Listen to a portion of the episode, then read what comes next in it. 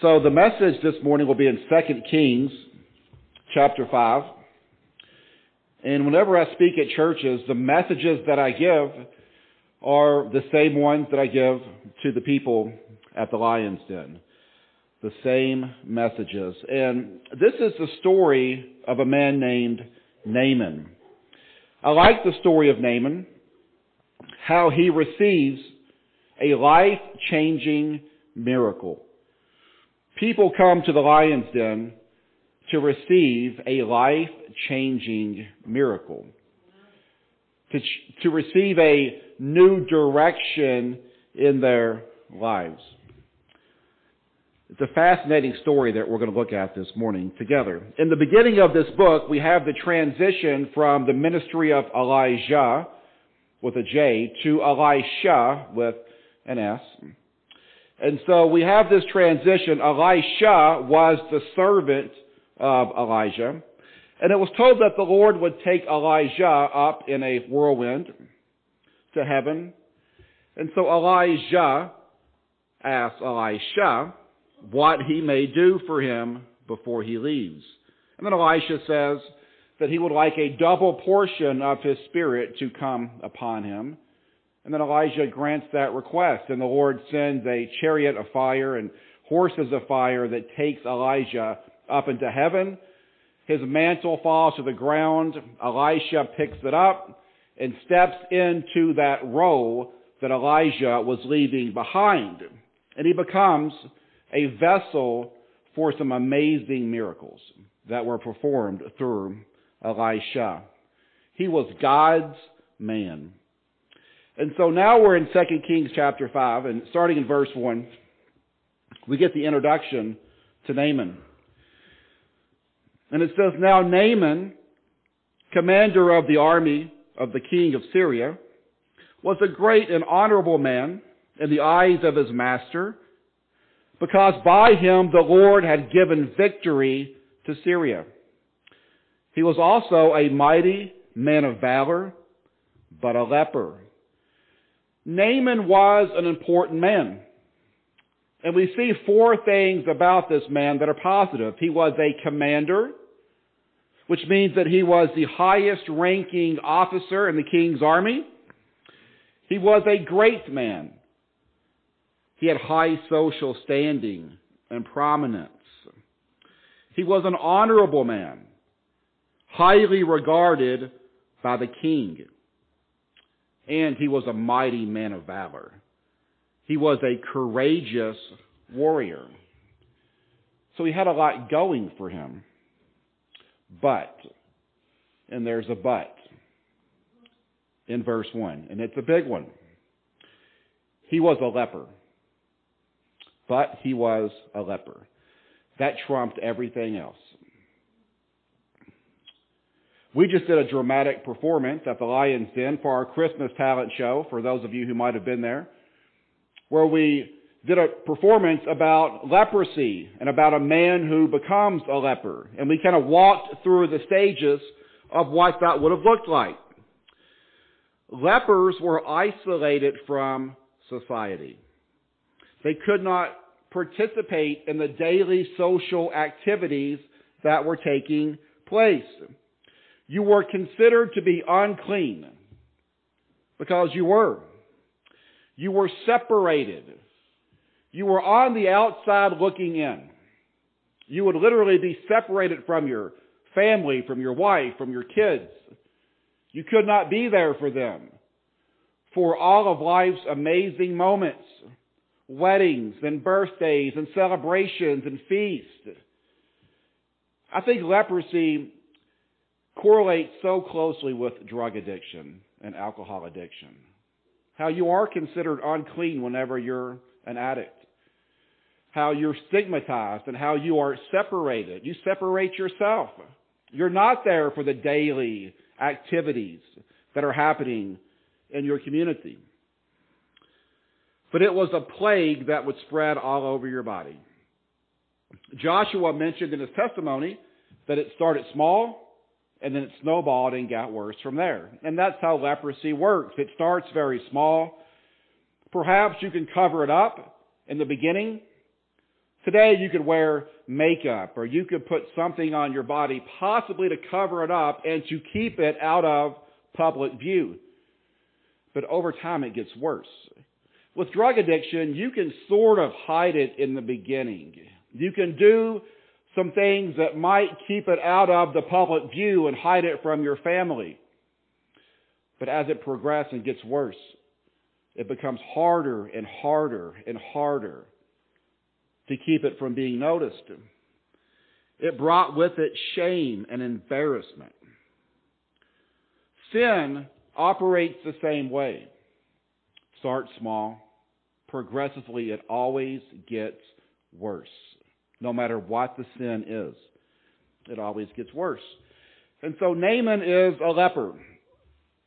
And in verse 2 it says, And the Syrians had gone out on raids and had brought back captive a young girl from the land of Israel. She waited on Naaman's wife. Then she said to her mistress, If only my master were with the prophet who was in Samaria, for he would heal him of his leprosy. So Naaman leads a raid and they capture this young Israelite girl and bring her back to be Naaman's servant. This young Israelite girl knows of a solution. So you can see the providence of God working in Naaman's life. This was no coincidence. This was no accident. So when we look at what God's providence is, and we just talked about this, I think last week or the week before, at the Lion's Den, we looked at the two ways that God accomplishes His purposes. The two ways that God acts and moves. One way is through miracles.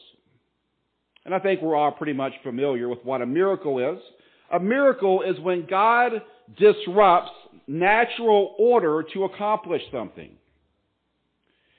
He walks on water, raises someone from the dead that's been dead for four days.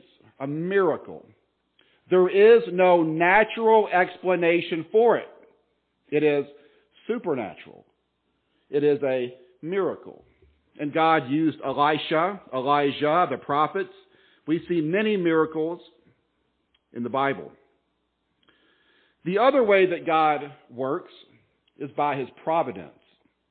So a miracle is when God disrupts natural order to do something. Providence is when God uses natural order to do something. To me, that's even more remarkable than a miracle. I can understand a miracle. God is God. He can do what He wants. He can do all things. If He wants to walk on water, raise from the dead, heal a disease, like that makes sense to me. God's providence is beyond even my comprehension. How God can use normal things, natural things. He can use our free choices, our free will, to accomplish what He wants to accomplish. The story of Joseph in the Old Testament is an amazing picture of how God does that. How Joseph's father gives him a coat of many colors and his brothers begin to hate him. Joseph has dreams. He tells his brothers about the dreams. They become even more filled with anger. They plot to kill him. They're going to kill him in the desert, in the wilderness, and tell their father that he got eaten by wolves or wild animals. They sell him to slavery. He goes to Egypt. He's in Potiphar's house. He gets accused of rape. He gets put in prison. He interprets dreams in prison. He gets forgotten about in prison. He finally gets released from prison by interpreting Pharaoh's dreams. He rises to the top and is in second in command in Egypt. There's a famine that comes in the land. Joseph's brothers go to Egypt. They discover that their brother that they sold into slavery can now kill them if he so chooses. They beg for mercy and for forgiveness. And then Joseph says something that's very beautiful. He says, You guys did not send me here. God sent me here. God did this, not you guys. What you guys meant for evil, God meant for good that many would be saved. It's incredible. His providence. So this didn't happen by accident. But God was making a way. And here is something important to realize is that this girl was just as important in this story as anyone else. We know the, the prophet Elisha. He's famous. He's well known. Nobody knows the name of this young Israelite girl. But without the girl, there could be no miracle in the future. Somebody had to be there to tell Naaman about where the solution is. Everybody wants to be the prophet. Everybody wants to be the man or the woman who performs the miracle and gets all the credit. But the young Israelite girl was just as important. And we can all be that person. Each and every one of us. And we're going to be that person much more often than we're going to be the prophet. We can all be the people who tell someone about where the solution is. We can all be those people that God uses in His providence to direct people to where they need to be, to find their hope and to find their healing. And so this young Israelite girl knows of a solution. In verse 4, it says, And Naaman went in and told his master, saying, Thus and thus said the girl who is from the land of Israel. Then the king of Syria said, Go now, and I will send a letter to the king of Israel. And so he departed and took with him ten talents of silver, six thousand shekels of gold, and ten changes of clothing. Then he brought the letter to the king of Israel, which said, Now be advised when this letter comes to you, that I have sent Naaman my servant to you, that you may heal him of his leprosy. And it happened when the king of Israel read the letter that he tore his clothes and he said, Am I God to kill and make alive? That this man sends a man to me to heal him of his leprosy. Therefore, please consider and see how he seeks a quarrel with me. And so it was when Elisha, the man of God, heard that the king of Israel had torn his clothes that he sent to the king, saying, Why have you torn your clothes?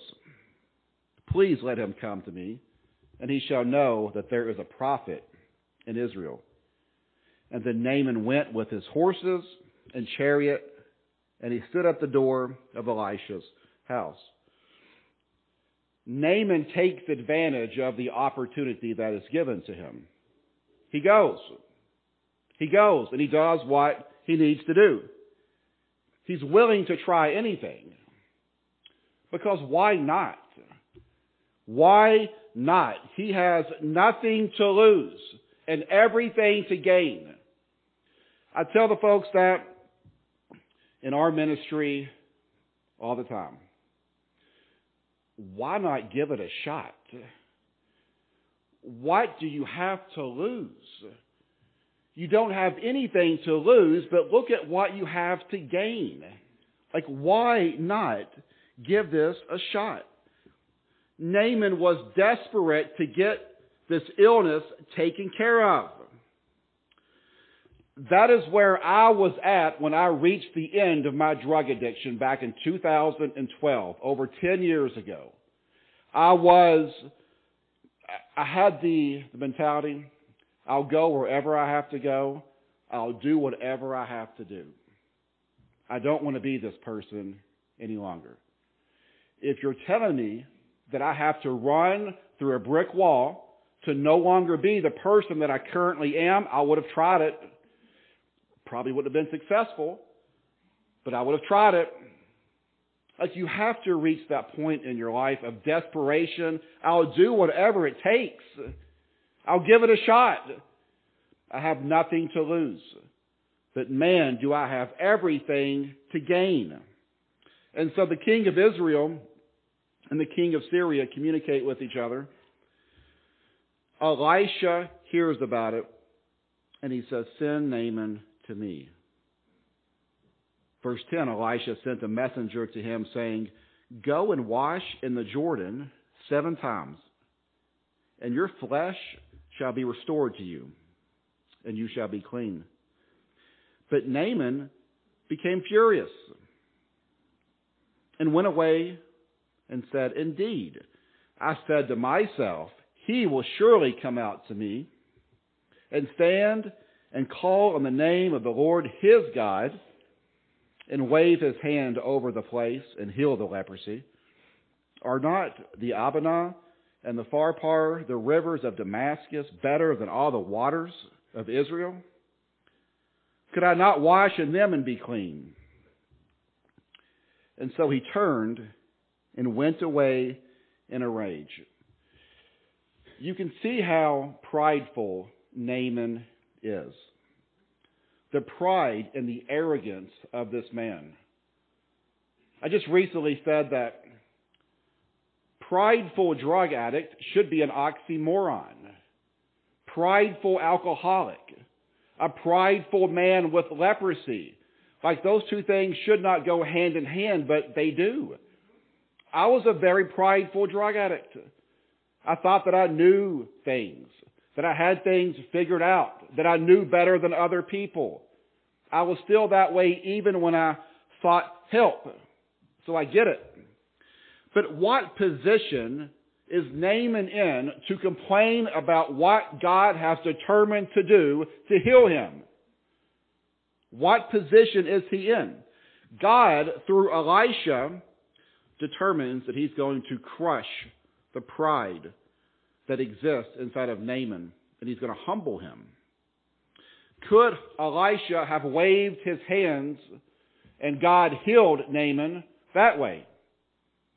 He could have. Sure. He could have. But God did not determine to do that. That is not what God decided to do. And he's working something out of Naaman even as this healing is happening. Elisha didn't even go out to meet him. Naaman's a very important man. He is a man of prominence and stature. And Elisha just sent out a messenger to go greet him. This offended Naaman.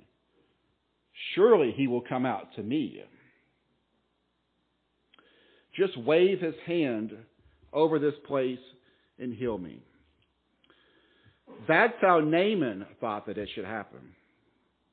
He wanted it done the way that he wanted it done. We see that a lot. We see that a lot. Yes, I do want to be healed. Yeah, I don't want to be a drug addict anymore or an alcoholic, but it's going to be done the way that I want it to be done. Not only did Elisha not come out to greet Naaman, but he tells Naaman to go dip in the Jordan seven times. Pretty easy. It's not very difficult instructions. Anyone could understand that. But Naaman had better waters back home that were cleaner, that produced gardens and orchards, and they were beautiful. The Jordan was muddy. It was a dirty river. Naaman had a better idea, he thought. But it's going to be done God's way. It's going to be done God's way. And then it says that Naaman went away in a rage. And so now Naaman is in the valley of decision. And he has a choice to make. Is he going to obey or is he going to not obey? Is he going to do what God says to do through the prophet Elisha, or is he going to run? And he's angry. And boy, is it ever hard to make good decisions when you're angry.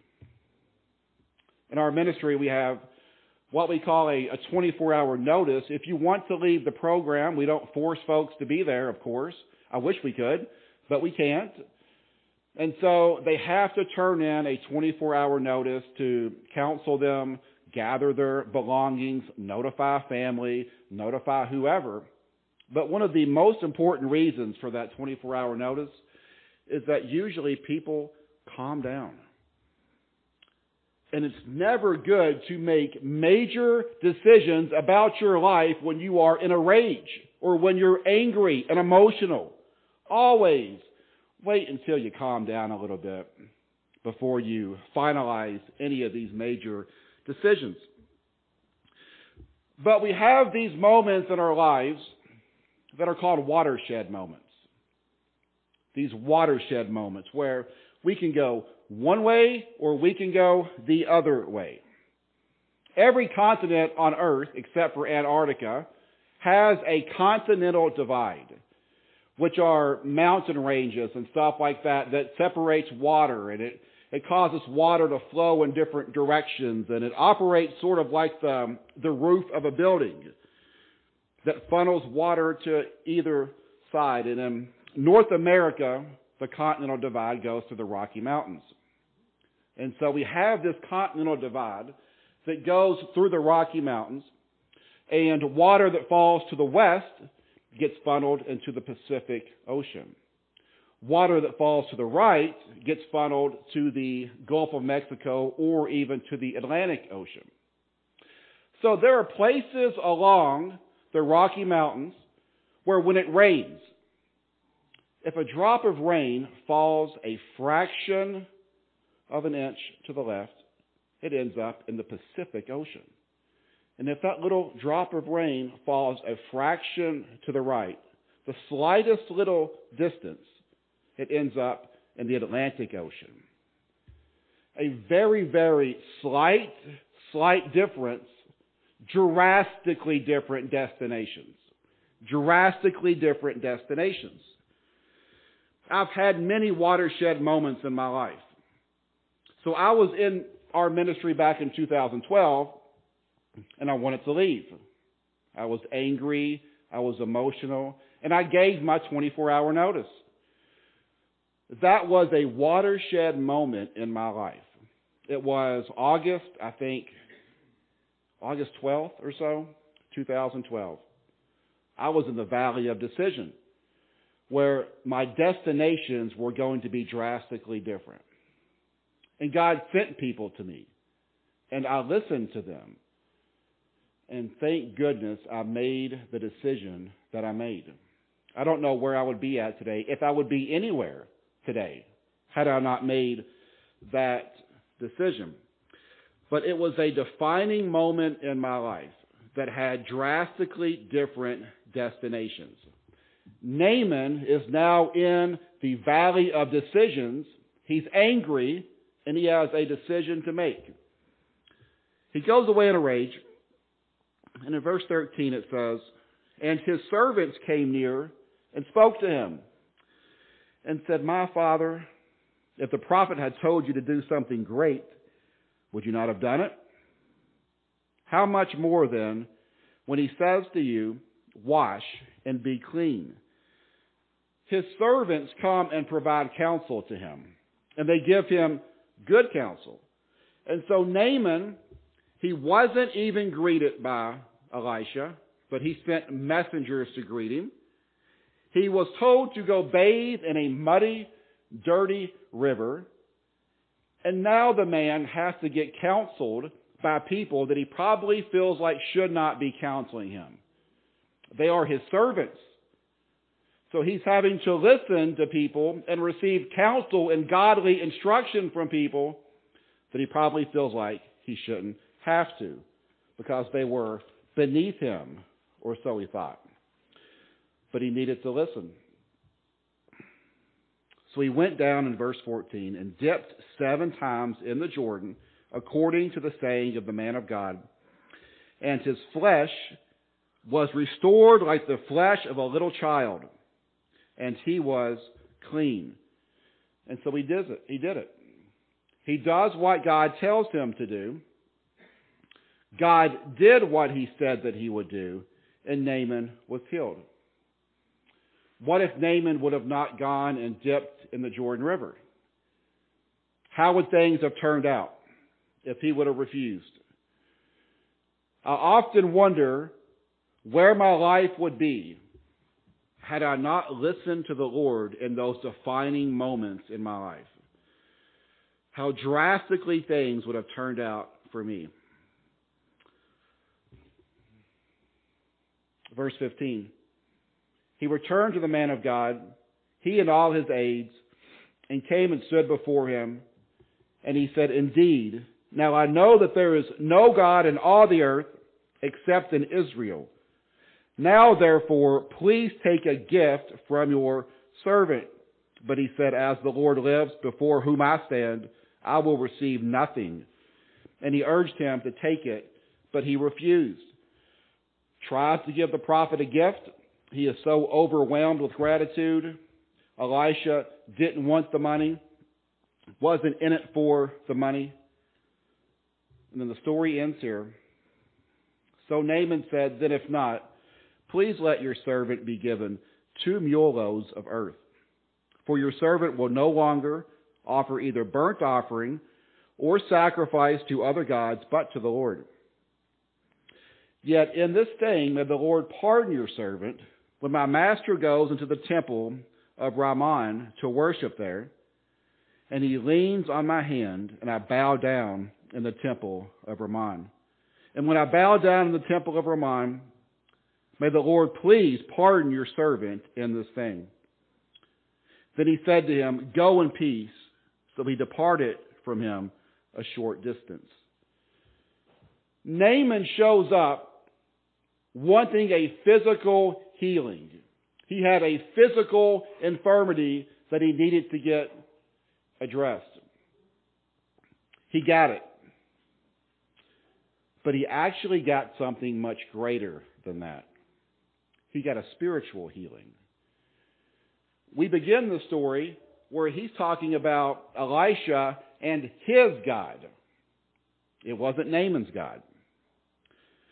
When Naaman showed up, he had disdain for Israel and the rivers. He insulted them. They were dirty. They were filthy. He had better waters back home.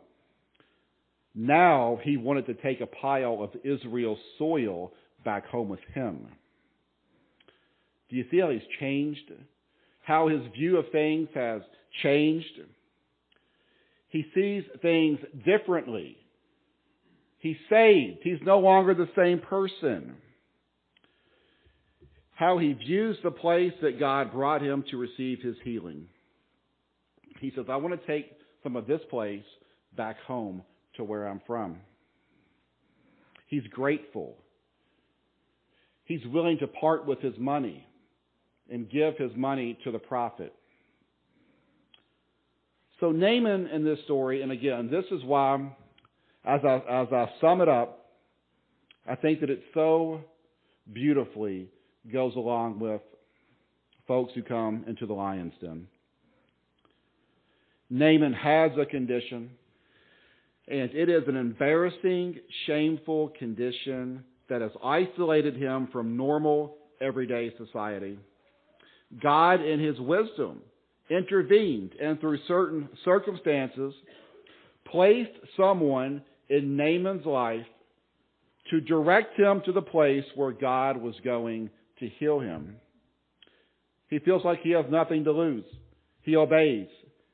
God begins to humble him and crush his pride by not doing things the way that Naaman wants them done. Naaman is filled with rage. He enters into a watershed moment in his life where he has a decision to make with two vastly different destinations. He receives counsel. He listens to the counsel.